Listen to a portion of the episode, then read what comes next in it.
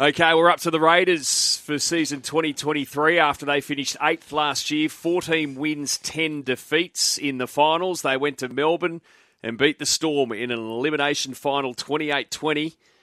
And they went to Parramatta and got toasted by the Eels 40 to 4 in the second week of the finals.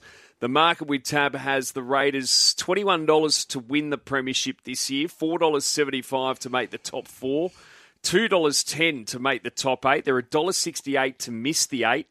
And in the most losses market, they're at $26. Their gains and losses are a few gains. They've uh, got Danny Levi from Huddersfield and Pasami Saulo from Newcastle. They've lost uh, Josh Hodgson to Parramatta, although he didn't play last year. Adam Elliott to the Knights. Charnze Nicoll-Klokstad to the Warriors. Ryan Sutton went to Canterbury. Loz, your Raiders for season 2023. How optimistic? Uh, very optimistic about them playing finals football. Um, and once you get there, anything can happen. But I mean, if you're looking at the squad, you're going, there's a, other teams that you rate in front of them. You know, your Penrith, your Roosters, uh, those type of teams. You just see them as being a standout at the moment compared to all the other lists in the NRL. But the Raiders, they've got good depth. They've got a lot of young kids that have been given an opportunity over the last couple of years that will take that next step up or need to take that next step up. And I'm talking of the likes of Xavier Savage. Unfortunately for Savage, though, he got injured on the weekend. It looks like he'll miss the first month of football with a broken jaw. Um, that's not great because I think he's got a massive future. Uh, last year was great to see Timoko and Seb Kris establish themselves in the centres. Um, unfortunately, Jarrod Croker missed a large part of last season. He's back, so he'll put a bit of pressure on those two to start the year. Um, so they've got a bit of depth in that position. Um, at the start of last year, they missed their halfback Jamal Fogarty, and I thought at the back end of the season, he and Jack Wighton started to perform really well with each other. That looked as though it was a combination that will work uh, and give the Raiders stability and a bit of strike. Um, Jamal just takes the pressure away from Jack.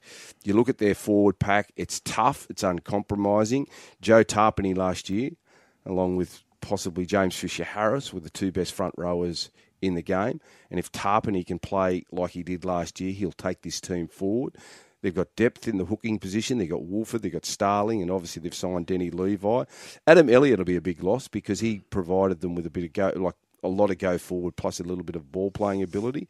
But you look at Hudson Young, you'd think there'd be natural improvement there. Elliott Whitehead's a professional, and Corey Harawira Naera. Um, Emre is another one. Uh, the big red, Corey Horsburgh.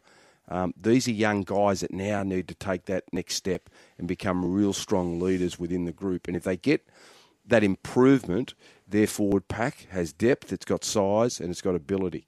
Uh, and then you've got strike out wide. So the, the Raiders, for mine, um, they've got a team that should be playing finals football. Now, whether they can win the comp or not is another story, but I think they're a definite for the top eight. And they've got a not a bad draw to start with. I mean, Cowboys away, that's going to be a difficult game.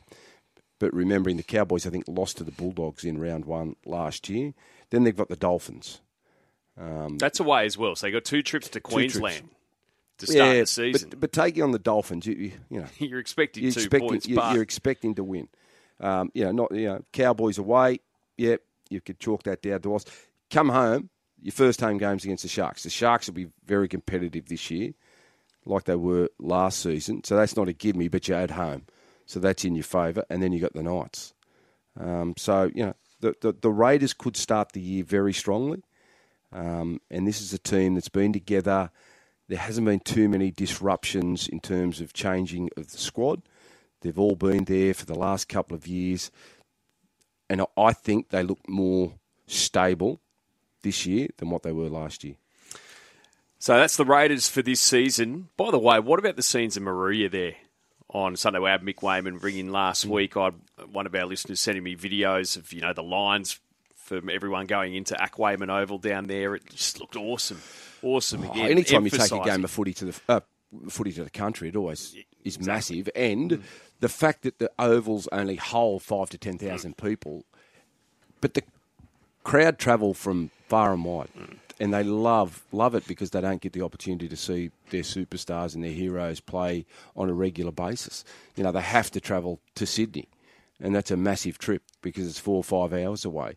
But to get the opportunity for these players to be at the home ground, it will be supported and always has been supported when you take a game to the country. And I think the Charity Shield is on at Mudgee this weekend, and that'll be another um, packed house there when the Dragons take on South Sydney on, on Saturday. Uh, it's always been well supported. And these grounds in the bush are different to, to what they were 20 years ago. Hmm. They're so well prepared and they look after their ovals and they get it in the best possible shape for the NRL players so they can't complain about the surface. Hmm.